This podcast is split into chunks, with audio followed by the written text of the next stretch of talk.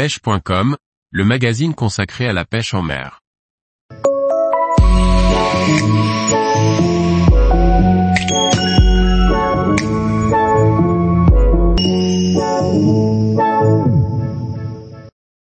Les 5 leurres qui ont bien fonctionné pendant ma saison 2022.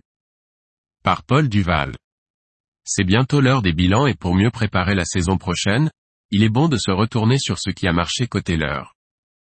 Je vais limiter cette boîte à 5 leurres, 3 poissons nageurs et 2 leurres souples. Au cours de cette saison 2022, j'ai mis à l'eau pas mal de choses, mais arrivé en fin de saison, on s'aperçoit que l'on revient souvent au même leurre. On prend tous beaucoup trop de choses dans nos boîtes, normal, on aime essayer une nouveauté, un leurre dont on a entendu de bons retours ou simplement par curiosité. Pour cette fin de saison, j'ai fait une sélection des leurres dont je me sers le plus, comme on ne peut écrire un roman sur le sujet, je me suis fait violence pour ne mettre que les 5 leurres que je mets le plus à l'eau. Et en y réfléchissant bien, je m'aperçois qu'avec cette boîte, je peux répondre à pratiquement toutes les approches qui correspondent à ma façon de prospecter un spot. Un leurre type Shad en 85 mm, l'Astushad de chez Astufish, une petite boîte bretonne. Ce leurre de 85 mm se met derrière des têtes plombées de différents grammages, de 5 à 30 grammes et existe bien sûr en une douzaine de couleurs. Pour cette saison, la majorité de mes prises a été faite avec la couleur bleue, sardine, sur des têtes de 12 à 20 grammes. Ces leurres possèdent un fort rolling, ils se mettent en nage dès leur entrée dans l'eau. On peut les trouver en montage texan ou classique. Je réserve le texan pour les bordures. Le deuxième leurre souple est son grand frère, le talachad, il se monte lui sur des têtes de 20 à 45 grammes. C'est un leurre de type lançon, en 120 mm, à queue de shad également. Il me sert surtout pour la recherche des lieux et cabillots et il donne sa pleine mesure dès que l'eau se refroidit. Il est décliné en quatre couleurs, dont un orange pailleté spécial hiver.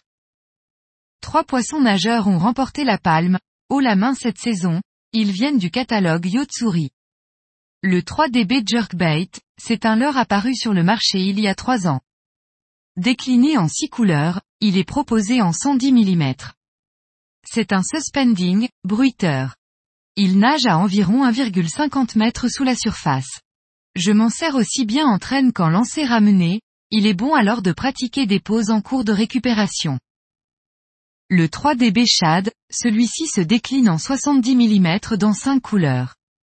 Il nage à environ 2 mètres sous la surface, je m'en sers aussi bien en traîne qu'en lancer ramené. Son point fort réside dans les filaments de mylar qui habillent l'hameçon de queue. Cela donne l'impression d'un poisson blessé qui perd ses écailles. Le dernier de la liste est le Crystal Deep Diver.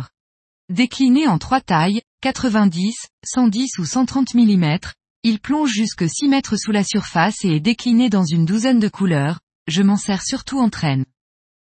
Comme déjà expliqué dans la description de ma façon d'exploiter un spot, je commence souvent par une traîne sur la zone, puis lorsque je pique un poisson, je sors les souples et ratisse la zone autour du kayak. Avec ces différents leurres dans ma boîte, je peux ainsi peigner correctement une zone, sans utiliser un grand nombre de leurres et à différentes hauteurs d'eau. Il n'est pas facile de se limiter dans son choix de leurre, mais si on y réfléchit bien, on utilise très peu de leurres contenus dans notre boîte. Je suis sûr que certains de vos leurres n'ont jamais vu l'eau, alors pensez à faire du tri. Tous les jours, retrouvez l'actualité sur le site pêche.com. Et n'oubliez pas de laisser 5 étoiles sur votre plateforme de podcast.